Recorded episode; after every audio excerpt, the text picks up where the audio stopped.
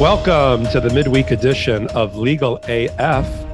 I'm one of your co-hosts, Michael Popok. And I'm Karen Friedman Agnifilo. And Karen and I have a action-packed segment today. We're going to be talking first about Judge Carter's decision in Eastman versus the Jan 6 committee, in which he found it was more likely than not than the, that the President of the United States committed the crime of obstruction and what that all means. We're then going to take on an update of the New York Attorney General Tish James's attempts and efforts to get Donald Trump, Don Jr., and Ivanka into a room under oath for a deposition in her ongoing civil investigation.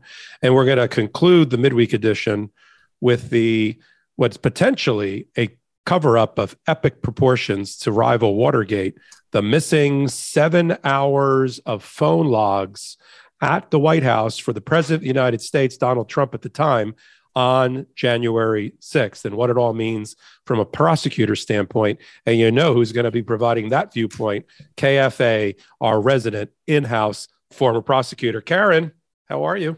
I'm really good, thank you. How are you? I'm doing great. I see a I see the backdrop. Are you are you are you back from the hinterlands of upstate New York and, and handling defense cases? Yes, I'm back in New York City. I was in court all week. So while you were being a practicing lawyer, of course, I was too. I had a rough weekend, Karen. I had not one, but two major filings uh, one before the Ninth Circuit Court of Appeals, a reply brief on behalf of a client that we filed at almost midnight last night and a uh, amended complaint in the same case and then another brief that was also due because you know judges don't care about my calendar.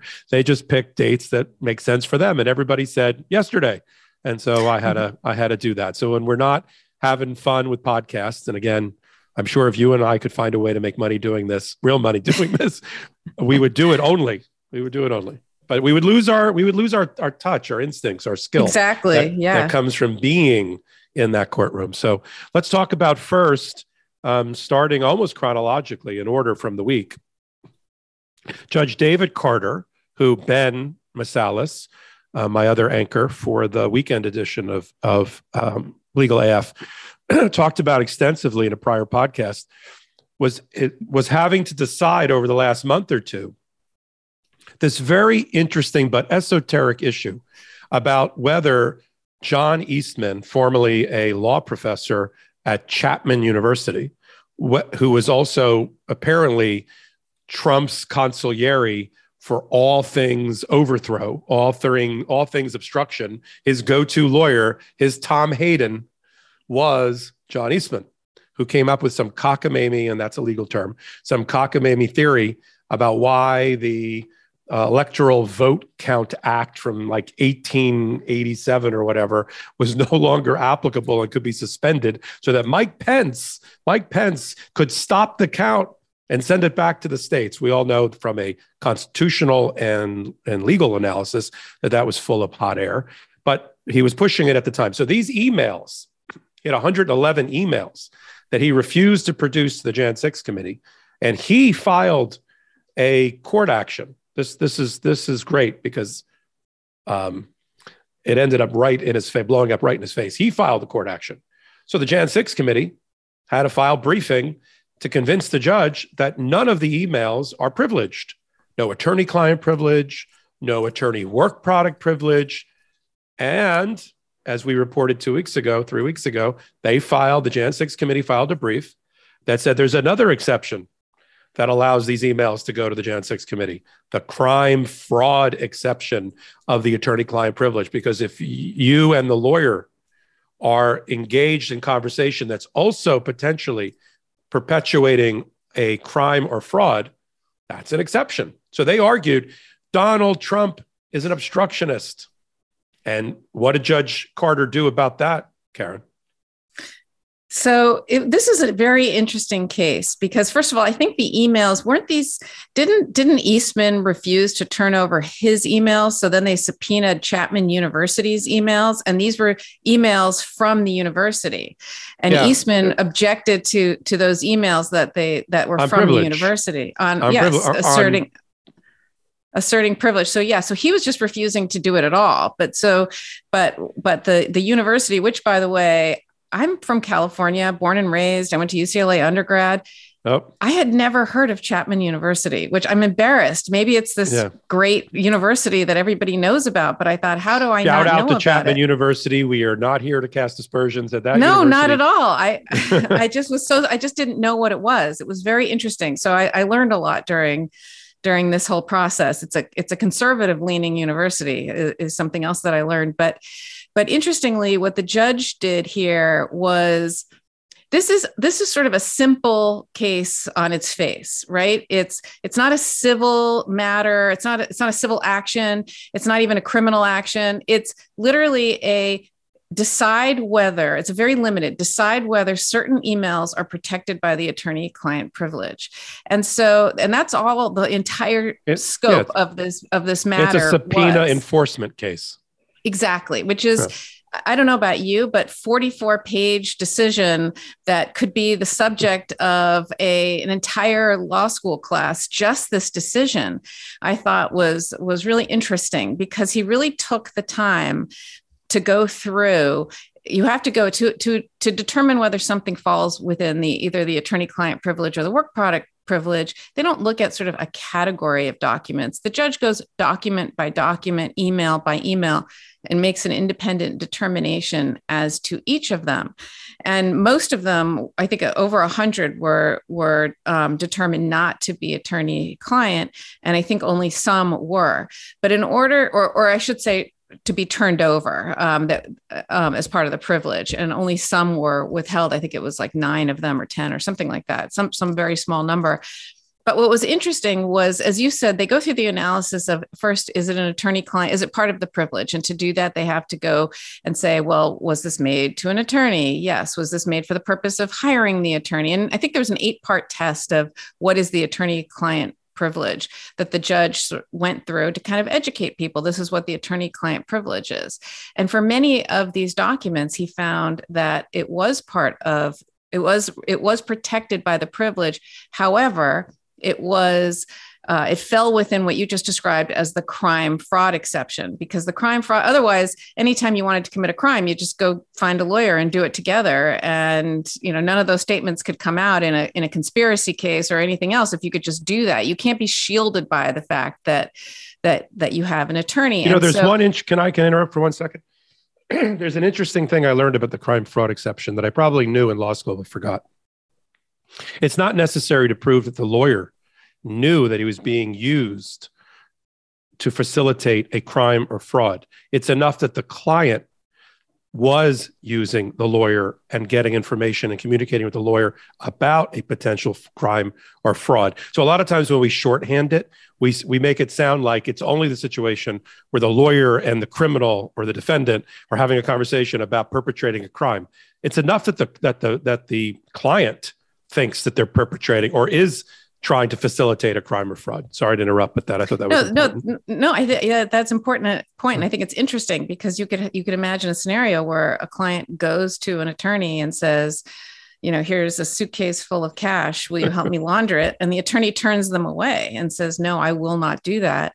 As as you point out, that would not be privileged, even though because the attorney didn't do anything wrong, they did the right thing, but that is not a privileged communication. And I think that's a good point but back back to um, what I was saying was uh, with the crime fraud exception, because the judge found that or had to analyze whether certain communications fell within that, he had to first determine did a crime occur? Was a crime committed?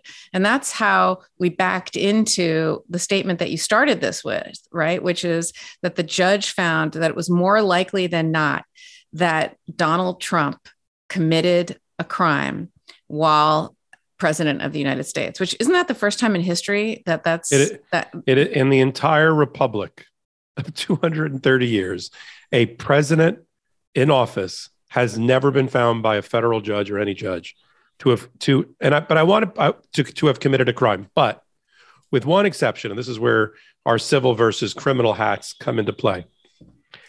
The judge is not finding by a re, beyond a reasonable doubt the criminal standard that it is likely that the president Trump at the time committed the crime of obstruction.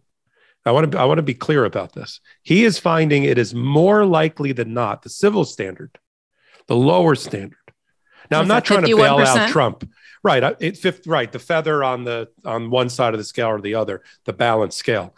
I'm not trying. I want anybody to think, and anybody that's listened to 50 or 60 episodes of the show knows I am not defending Donald Trump or his conduct.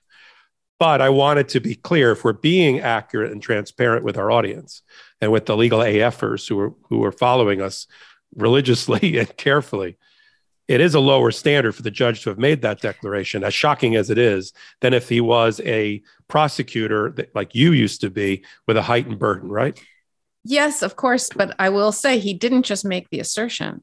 He then spelled out in excruciating detail uh, many pages of this decision of why he thinks a crime was committed. I mean, at one point, I, when I was looking through this, I thought, what, what is taking uh, certain prosecutors so long, especially with the in Georgia with you know Raff Raffensperger, you know that that whole just find go find the eleven thousand you know votes. I mean, so much of this was leading up to the, the the judge was talking about the sixty plus court cases where Donald Trump between the election and January 6th, where he and his team tried to get uh, um, courts to rule that there was fraud and saying there is no fraud and all the different it was zero the, for 60 he was the was he, he, was he was the washington generals. Anybody that used to follow the harlem globetrotters he was the washington he was 0 and 60 in his case yeah so exactly. So so the judge just pointed out how how he was told whether it was in a memo from the white house counsel whether it was whether it was Pence telling him, no, I can't and won't do this, whether it was judge after judge after judge saying there's no fraud, um, whether it was uh, the, the Georgia Secretary of State saying, no, I'm not going to just. Can I ask you a question as a prosecutor? I have two questions and one question and a follow up. I feel like I'm at the press conference of KFA. First question. First question. And I and I've been a big defender of Merrick Garland and the DOJ in this area primarily under the thinking that it takes a long time and things are done in secrecy that I don't want revealed about the pace of, of investigations and prosecutions. However, the Jan 6 committee seems to believe that Department of Justice is dragging its feet and is waiting around for a referral from the Jan 6 committee to do its job when they shouldn't. They now have a federal judge. You put on your prosecutor's hat, which I know you probably never really take off.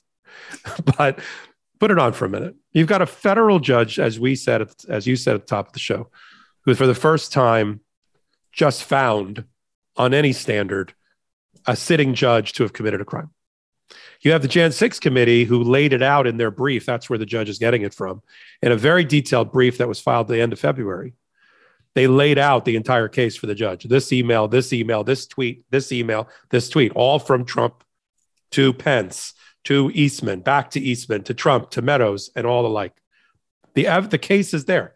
The, the, the presentation of the case, the opening statement, the closing argument is there.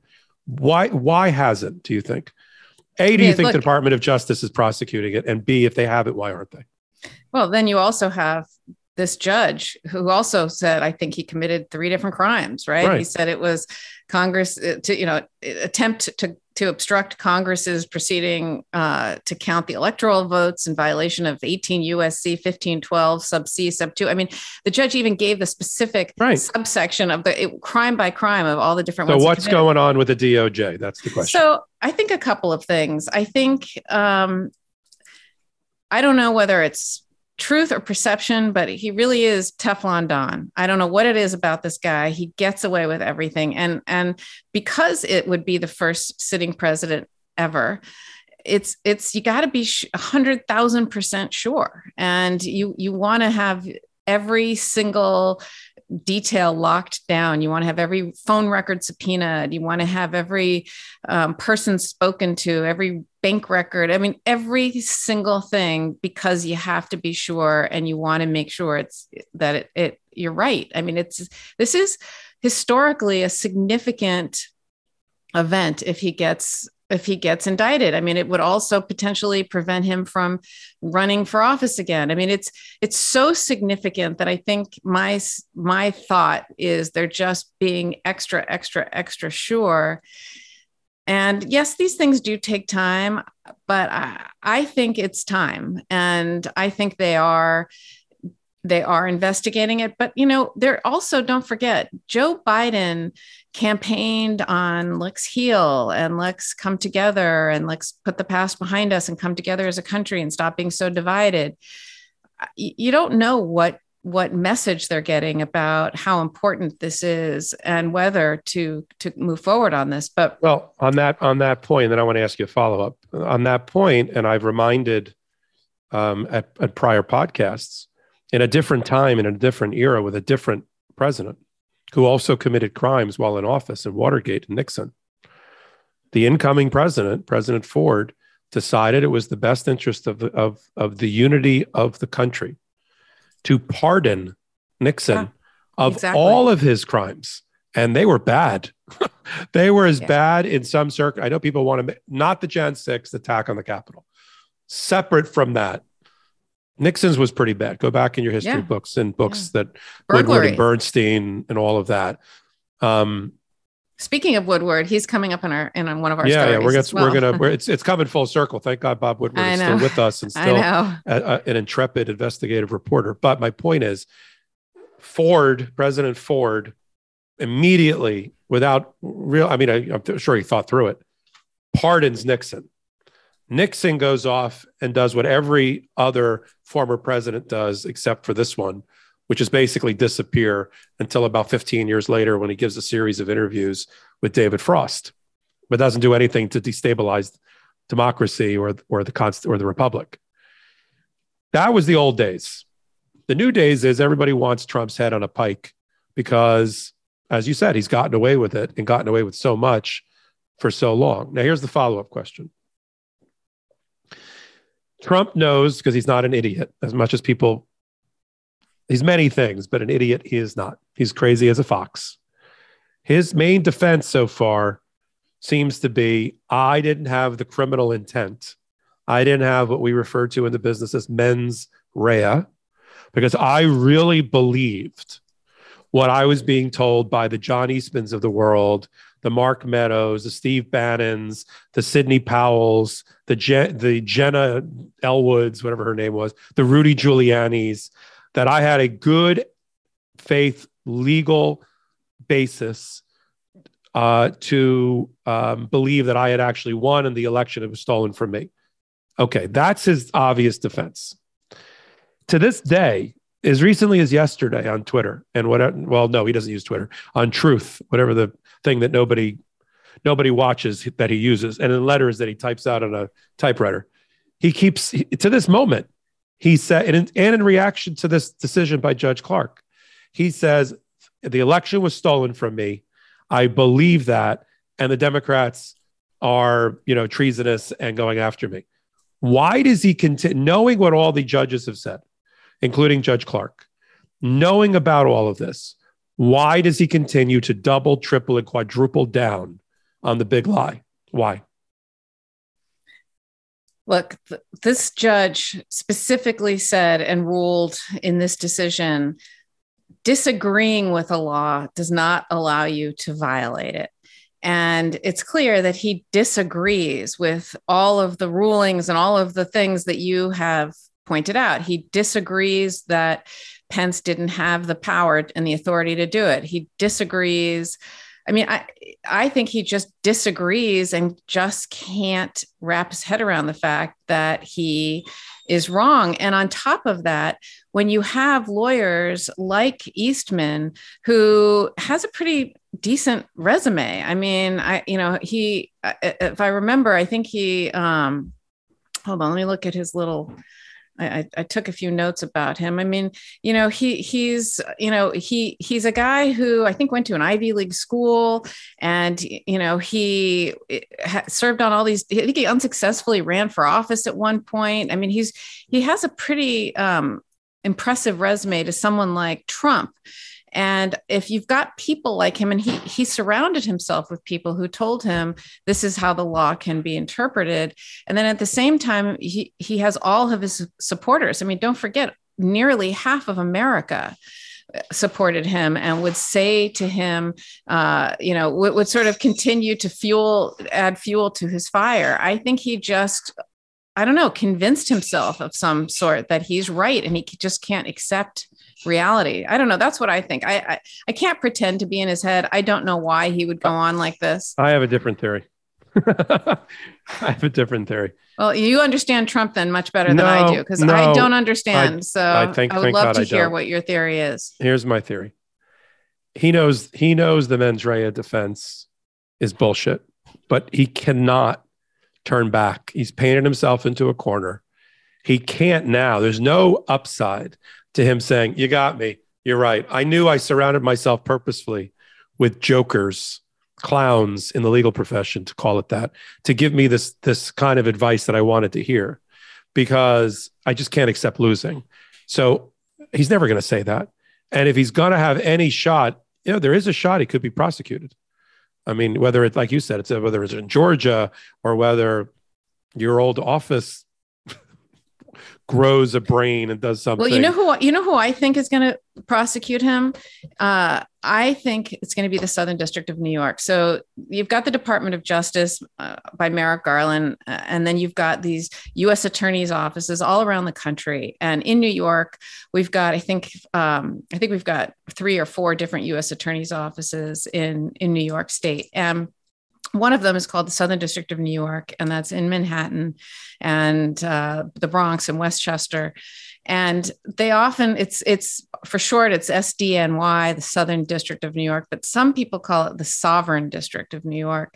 And it's sort of a tongue-in-cheek term that is used to describe them because they have always done their own thing and don't necessarily uh, don't at least appear to necessarily um, only do what uh, the Department of Justice. With an elite um, squadron of trial lawyers. Yes, yeah, the be- the best lawyers. Uh, it's it's a badge of honor to have worked in the Southern District, and and the people who have worked there pretty much write their own ticket after that. I mean, it's it is a very elite office, and so I'm hoping that that they will put on their sovereign district hat and and at least investigate it. If you know, look at the end of the day, as you point out, it's a different standard. It's not preponderance of the evidence. It's not more likely than not.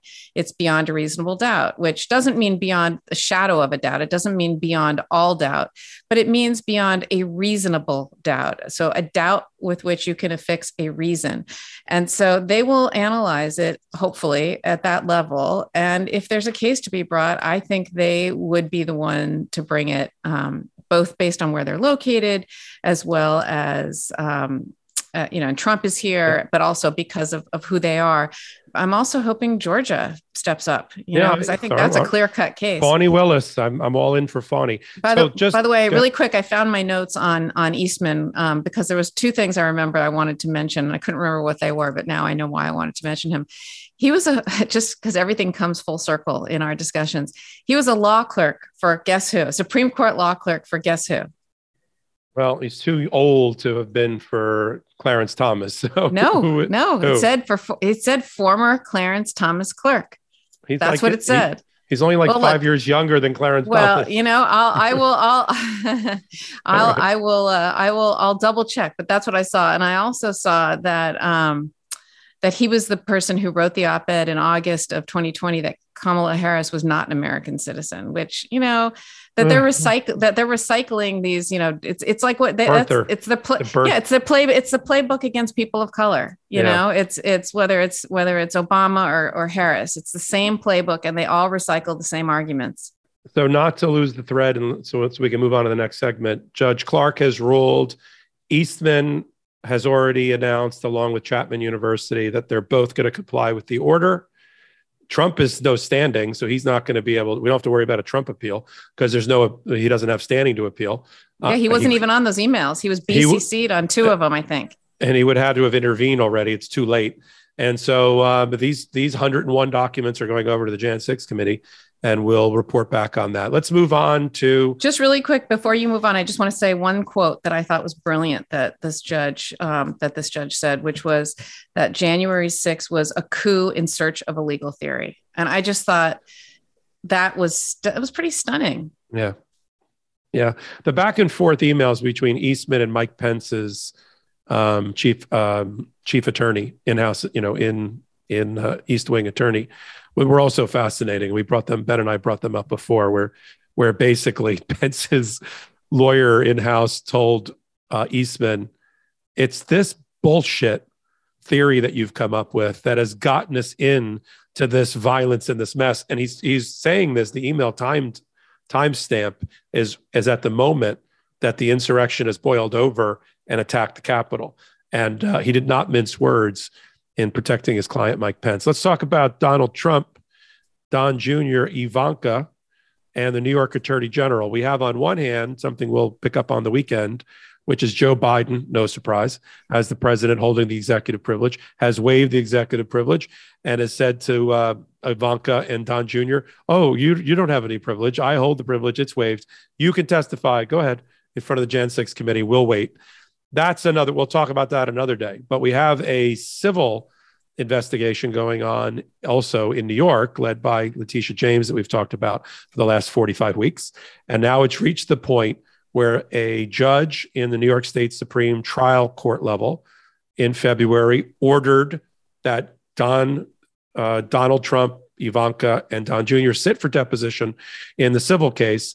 And they've argued, no, you can't do that. Um, this is a politically motivated. Get rid of the prosecutor.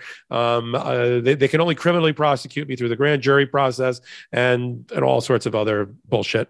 And uh, they took the appeal to the first department, and now Tish James has filed her brief to the first department. And why don't you update uh, briefly our audience on that?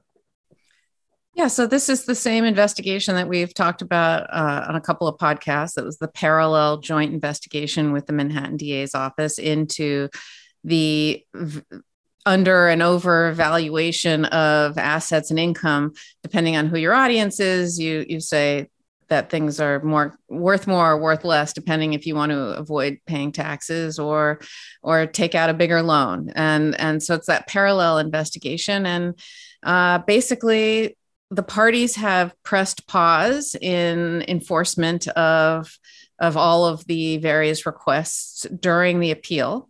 So they agreed to that. Is that common in civil cases, Popok, to for parties to sort of do that? It, it seemed very a, friendly. Yeah, not in a civil case, but in a um, civil invest. I've been on I've been on matters where there's a civil investigative agency on the other side, and everybody knows this is going to be taken up on appeal, and they know that either the judge is going to stay it pending the appeal on a motion or otherwise. And to sort of short circuit it, the parties just agree.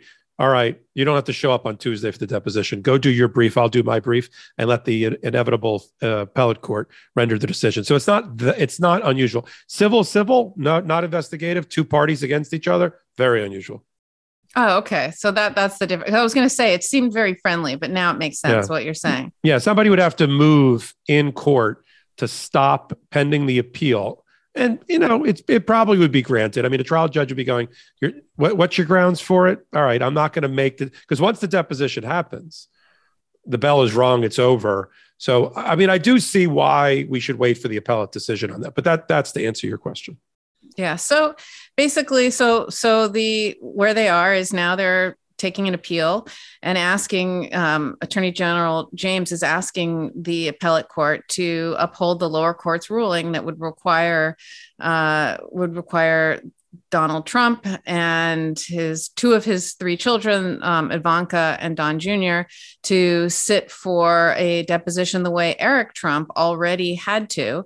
Uh, and what what the lower ruling was, and what happened with with Eric Trump was he um, took the fifth. You know, and I think he did it what 500 times during that. You know, because you have to you have to take that you have to assert your Fifth Amendment privilege question by question. You can't just blanket say I take the fifth right. for everything. So you so to there. remind everybody or to educate everybody, every every every person has a has a um, right under the Fifth Amendment to the U.S. Constitution against self incrimination and you can it certainly in a criminal case you cannot be forced to uh, or compelled to testify or or provide evidence even in some certain circumstances against yourself. In a civil setting right. in a civil setting you can take the fifth. You can you take the walk down fifth avenue as as people like you and me like to say. But there's a negative inference that can be drawn from it that a court or a jury a finder of fact can um, imply a negative inference to that assertion. That's why it has to be done not blanketly as you were as you just outlined, but question by question by question. Some people might say he sat there for eight hours and gave the Fifth Amendment answer 500 times. Yes, because they methodically went through. Why? Because if they're ever in front of a civil jury, they can say it. And, and to the question, uh, we asked Eric Trump, did the Trump organization artificially inflate its assets in order to secure larger loans? Answer, I I respectfully decline to answer on the grounds that I might incriminate myself. Aha, negative inference. You can put that in our win column as a yes. right? So That's what a negative it, inference is. But but you can, as you point out, you can't do that criminally because you Not actually criminally. have the right right. You have a right to remain silent. I mean, everyone's heard the Miranda warnings. You know, anything exactly. You do say Not can't be but and you're right. And your your assertion to remain mm. silent cannot be used against you, but it can civilly. But it's let me civil. ask you a question. Wait, wait, wait. How so, about this? So, you are sleeping with your secretary, aren't you? I refuse to answer on the grounds of the Fifth Amendment. You look to the jury, you say, put that down as a yes. So, yes. so that's a that's okay. I've done it. well, so the, well, hopefully not the sleeping with your secretary part. You no, mean the assertion no, part? Uh, come I'm on. kidding. I am kidding. I'm joking. Right. It's a joke. Okay. Um, so after the Oscars, there's no more joking allowed oh, by God. two people at all. yeah, well, that was another. That was a what a week it's been. What, yeah. a, what a week. That was a shocker.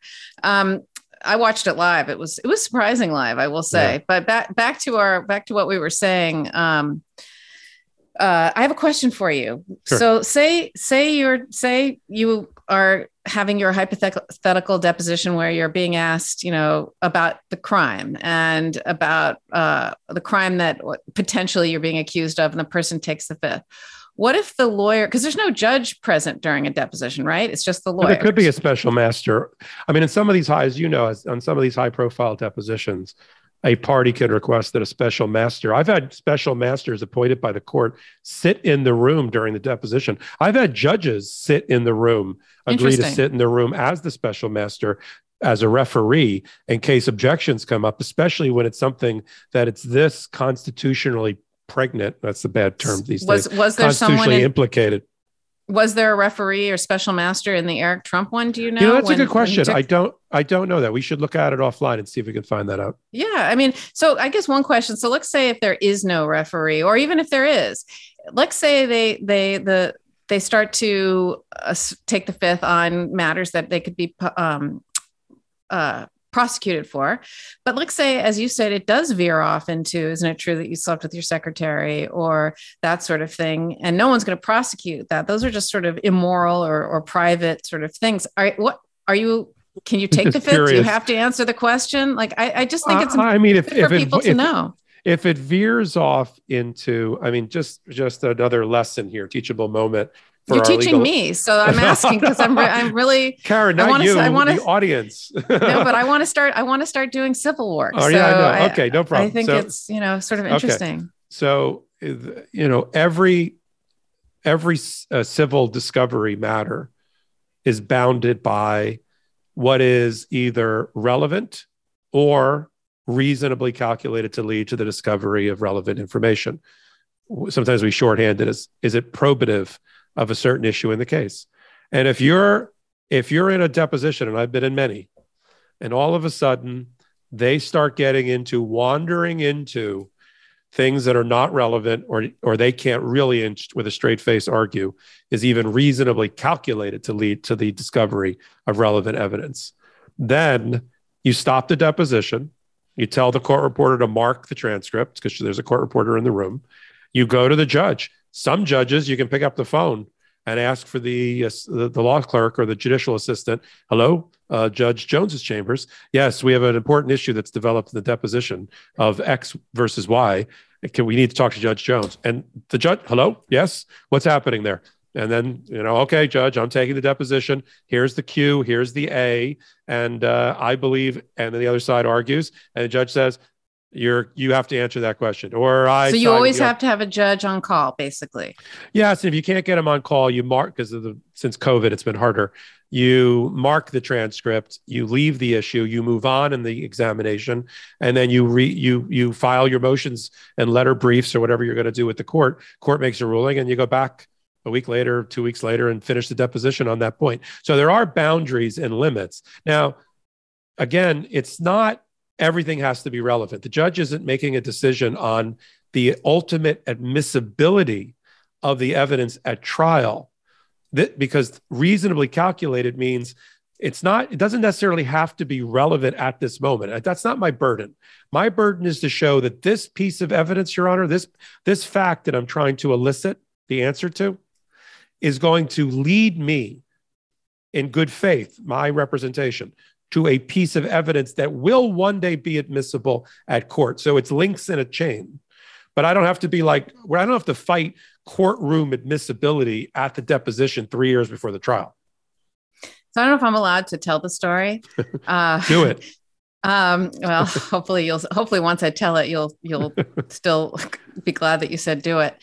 Uh, but so because I want to learn how to do depositions and I want to do civil work, one day I thought, you know, I'm going to watch a deposition and I'm going to do watch my very first deposition. And I look on our firm, our, our law firm calendar and tell me if I should stop. No, you can go our, ahead. Okay. I look on our law firm calendar, just curious. Are there any depositions going on today? I know and, where this is going. yes, you do. And I, I, I swear to God, it was a complete fluke. And I look on the calendar and I see that we are doing a deposition of none other than who? Kanye West. Exactly. and I see that Ben Meiselas was the lawyer on the case but he was not doing the deposition the deposition was being done by a lawyer who I had not met yet. Now my co-host, you, Michael, Michael Popok. so I am like, oh my God, it's Kanye West deposition. What a great first deposition to watch. And I will say it was one of the most entertaining and somewhat sad because he yeah. is very clearly I, I, don't know if you're allowed well, to say let's this, not go. Let's not go that far. Uh, okay, uh, uh, he, he, was. We'll talk was, offline on his. You're, you're right. We'll talk view. offline, but yeah. but it was very interesting, and I will say, he was not an easy witness, and you clearly are a master at knowing how to control the witness, which is something you have to be able to do as a trial lawyer or or as any kind of lawyer. But just your ability to control a very difficult witness and stay on point and stay on message and not allow the witness. He's very smart uh, oh, yeah. very very smart man. And and he tried to control the deposition. And then after what 12 minutes 15 minutes the, the screen went blank. 14 minutes the, but, the screen and, and went for blank. those and for those that find this fascinating all you got to do i never thought i never thought i would say the next words. All you have to do is put into google popok and kanye and it will pull up articles at the time about that leaked out about that particular deposition. It's, and you'll it's, and you'll get more details. But I, it's funny that you say it that way that you watched it. And and look look at the destiny of you and I becoming friends I know co- right? co-anchors together. But I actually had a summer law clerk who was still in law school and an undergraduate clerk at NYU who, who, who helped me get ready for the deposition in terms of materials and I had them both in the room because you know it was Kanye West, and they when the lights went down and the thing was over and, and everybody was off camera and and I turned to them and said, I've been doing this for over 30 years. I don't want to disappoint you, but that is the best deposition that you will ever see. Yes, ever. I know. They're not like this normally. Sure. They're for so sure. boring normally. I don't want you to think that every deposition, but the fact, could you imagine like you? He didn't, he didn't the, even want to, he didn't want to answer. You could, you couldn't get past. So typically when you say to someone who's testifying under oath, raise your right hand. Do you solemnly swear to tell the truth, the whole truth? Yes. Please state your name for the record. My name is Karen Friedman Agnifilo. Please state the county of residence. Where no, are, I asked, him, I asked where he lived. Okay, whatever it was, please state your address or, or where do you live? That that is supposed to be an easy question. You never got past that. You literally never got past yeah. that. Yeah. At one point i told him we have seven hours together. This is going to be a long day at this rate. Um, but let's turn. Thank you for sharing that. I didn't realize at the beginning it was going to involve me. I appreciate it i again, didn't either. This was unplanned. it shows that the the makings of this show this wednesday midweek edition was formed in the crucible of this fascinating deposition. Read more online. Let's move to the last segment. It's worth the... reading more online. Is the video available online? No. Did it ever get out? Okay. no. Well, there you go. Because that would be no. That's worth the price of admission. Anyway, Let's, on speaking, to story number speaking three. of prices of admissions, last story. The Jan 6 committee and Bob Woodward has reported through the Washington Post, and thank God Bob Woodward is still at the Washington Post in his late 70s and early 80s, still reporting and having access to amazing sources and leaks and all sorts of things to do his reporting. That the Jan 6 committee, in piecing together the official phone log, not the recordings, but the written log that is supposed to be by, by public record, by National Archive, by requirement, is supposed to be kept of every phone call that goes into or out of the White House during a given day. They have determined that there is a seven hour gap, and not on any old Monday or Tuesday, on January 6th. The Not just any the- seven hours of January 6th. no, 11 17 a.m. until 6:54 p.m., which totally coincides with the attack on the Capitol. Now, The attack was from 1253 to 540. No, it's Perfect. literally the six hours. It's the seven hours Yeah. around the six hours of So- the attack on the so Capitol. the, the first call, the only call that's recorded that morning, the first call, 11:16, he's basically Trump's ordering like a yogurt to have to, and then at, and then at 6:54, he he tries to connect a call with Dan Scavino. In between, and and knowing that there is additional reporting out there, including Jan 6 confirmed evidence through other cell phone records and interviews of 300 people that they've done, that he definitely had phone conversations with Mike Pence, with Mark Meadows, with uh, Senator Mike Lee, and quite likely, like 90% likely, with Giuliani, Eastman, and Bannon, who were holed up in the war room at the Willard Hotel while all of this was going on. And not Kevin one Kevin McCarthy. and Kevin McCarthy. Yeah, 1000%. And not one of these phone calls is recorded on the phone log And because Tommy he, Tuberville or Tommy, Tuberville, Tommy Tuberville, who was with whatever who was with. Mike Lee, who was Yep. with Senator Mike Lee. Now, now I'm going to put put your prosecutor hat back on. You have we have we have confirmation on one side of the phone that these phone calls took place.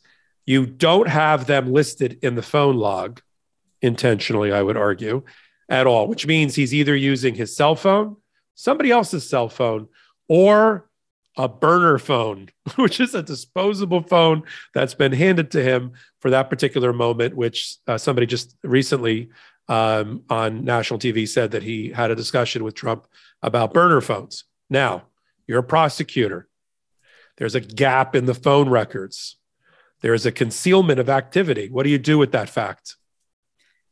I mean, first of all, the fact that the word burner phone and president of the United States is being used in the same sentence. I mean, burner Uh. phone is used in like episodes of The Wire, you know, like that's what that's what that's that's where the term burner phone comes from. That Did you see Bill using- Kristol? Did you see Bill Kristol's tweet? I didn't. I didn't. Bill, Bill Kristol, a conservative Republican columnist, said that I don't know what a burner phone is, which is Donald Donald Trump's defense yesterday, is is right up there with the famous Nixon. I am not a crook. Yeah, exactly. I don't know what a burner phone. I mean, No. everyone who's watched Right. a single crime drama knows what a Right. burner phone is, right? Right. It's it's it is what it is. But so what what would I do with this? I mean, it's first of all, as Bob, I would do two things. First of all, I think Bob Woodward pointed out he he not he didn't just look at the call records from uh, January 6th. He looked at uh, many, many, many, many uh, records, call records of of the Trump presidency, and Trump was a frequent phone user. In fact, he talked on the phone. He, he was known to not email, but he was known to talk on the phone.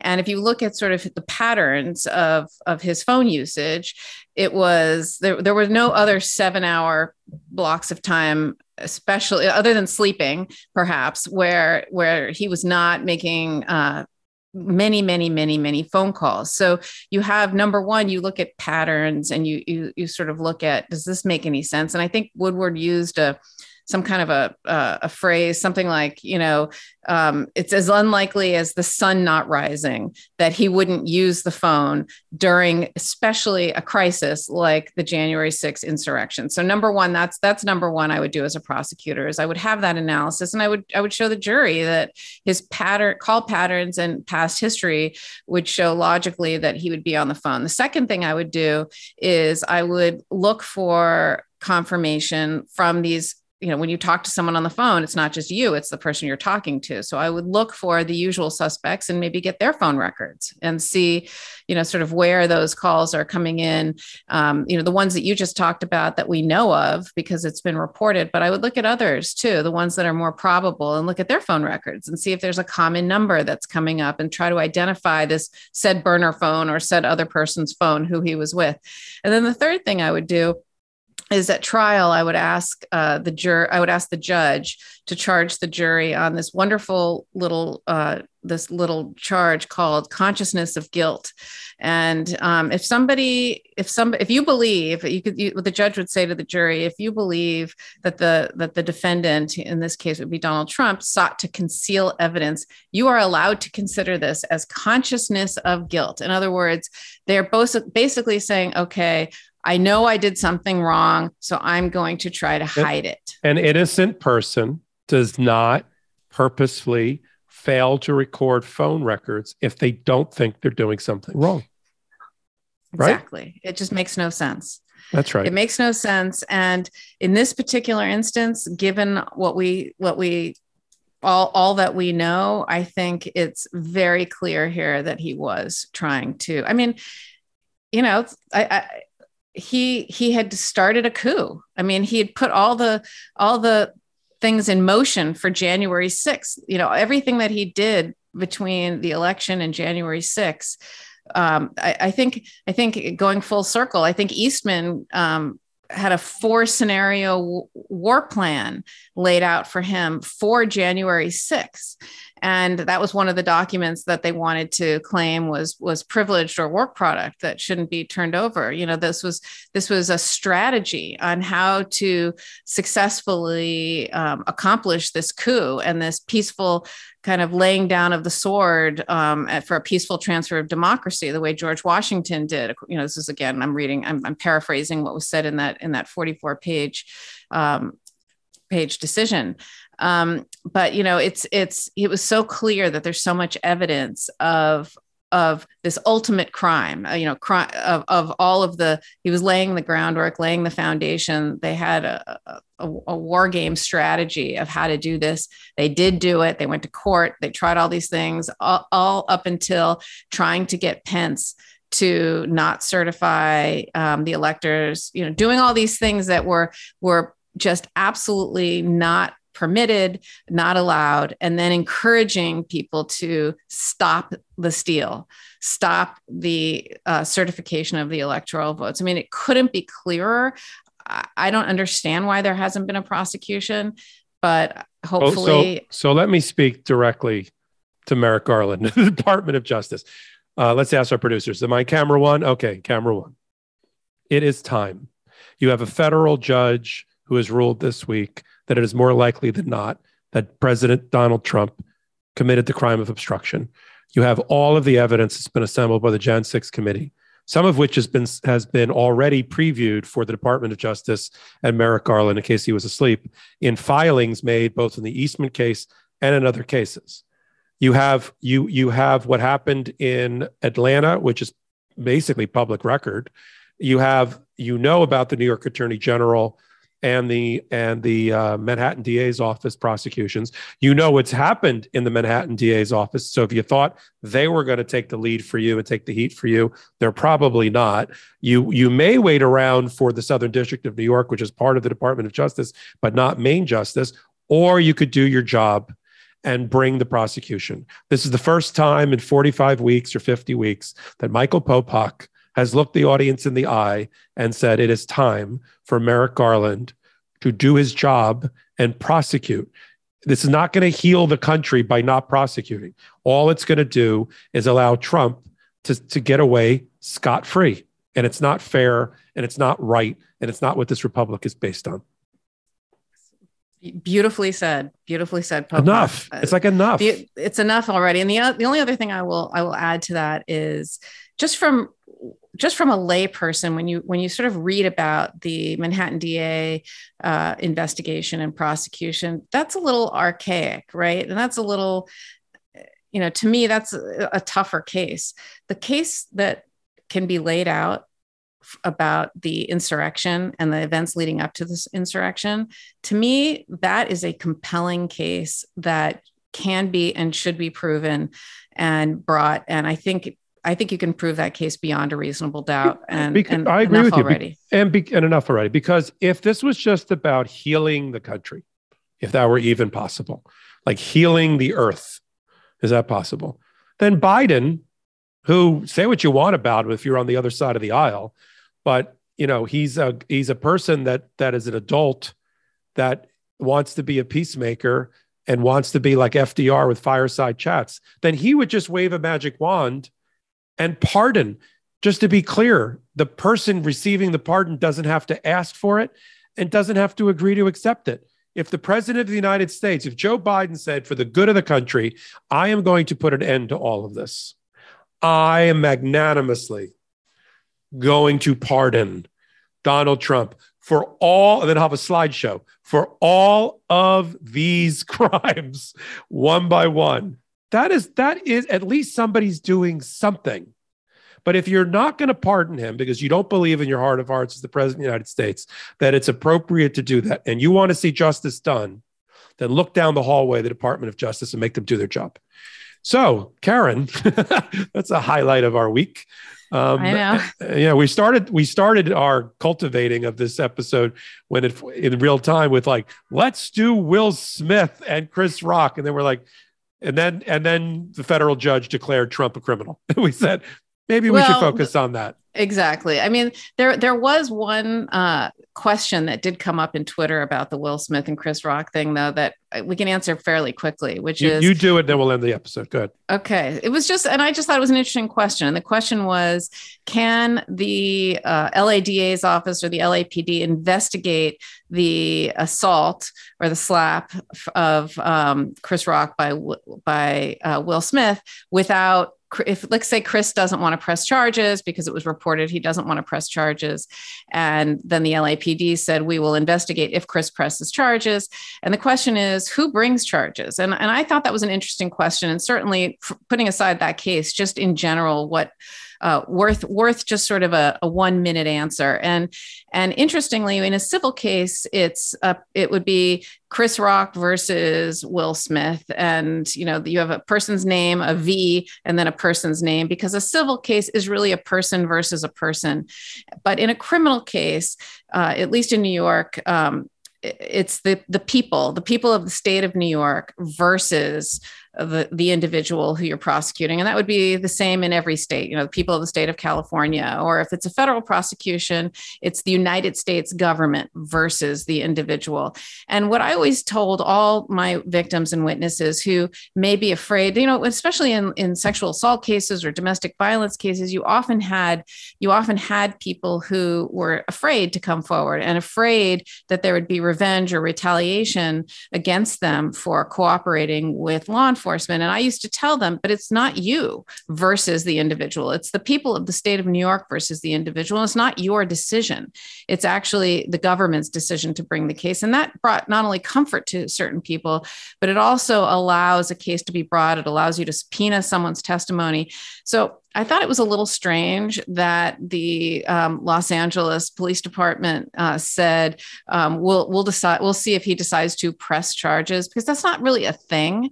It's really it's just on national television. It was recorded. It's you know it's basically they they if they wanted to they could easily make their own determination. And as I tell people all the time, in every murder case, you don't have a victim you don't have someone pressing charges because that person's dead. And the government steps in and presses right. charges on their own. It's true. It, yeah, yeah, it actually no, I know. is. And somehow and somehow we were able to prove those cases without a victim and without the testimony of right. a victim. And often they're the only person who is in the room with the other person. Without so a live if, without a live victim testifying. Without a live victim testifying. So uh, I, right. the point my point is if i thought it was a little too cute by half to say if he wants to press charges we're here. Because yeah. that, that, gets him out of it. And it's fine. I'm not saying he should be prosecuted but this is the hollywood some, patrol this is the it Hollywood is. I, I was. I'm. I'm, right. I'm not opining that he should or yeah. should not be prosecuted. It. It is. You know, everyone. It's been. It's been analyzed to death, and I'm not going to analyze uh, in any way what happened. I just wanted to answer that. I thought really good mailbag question that people, yeah. several people asked us to answer. Is whose decision is it? So.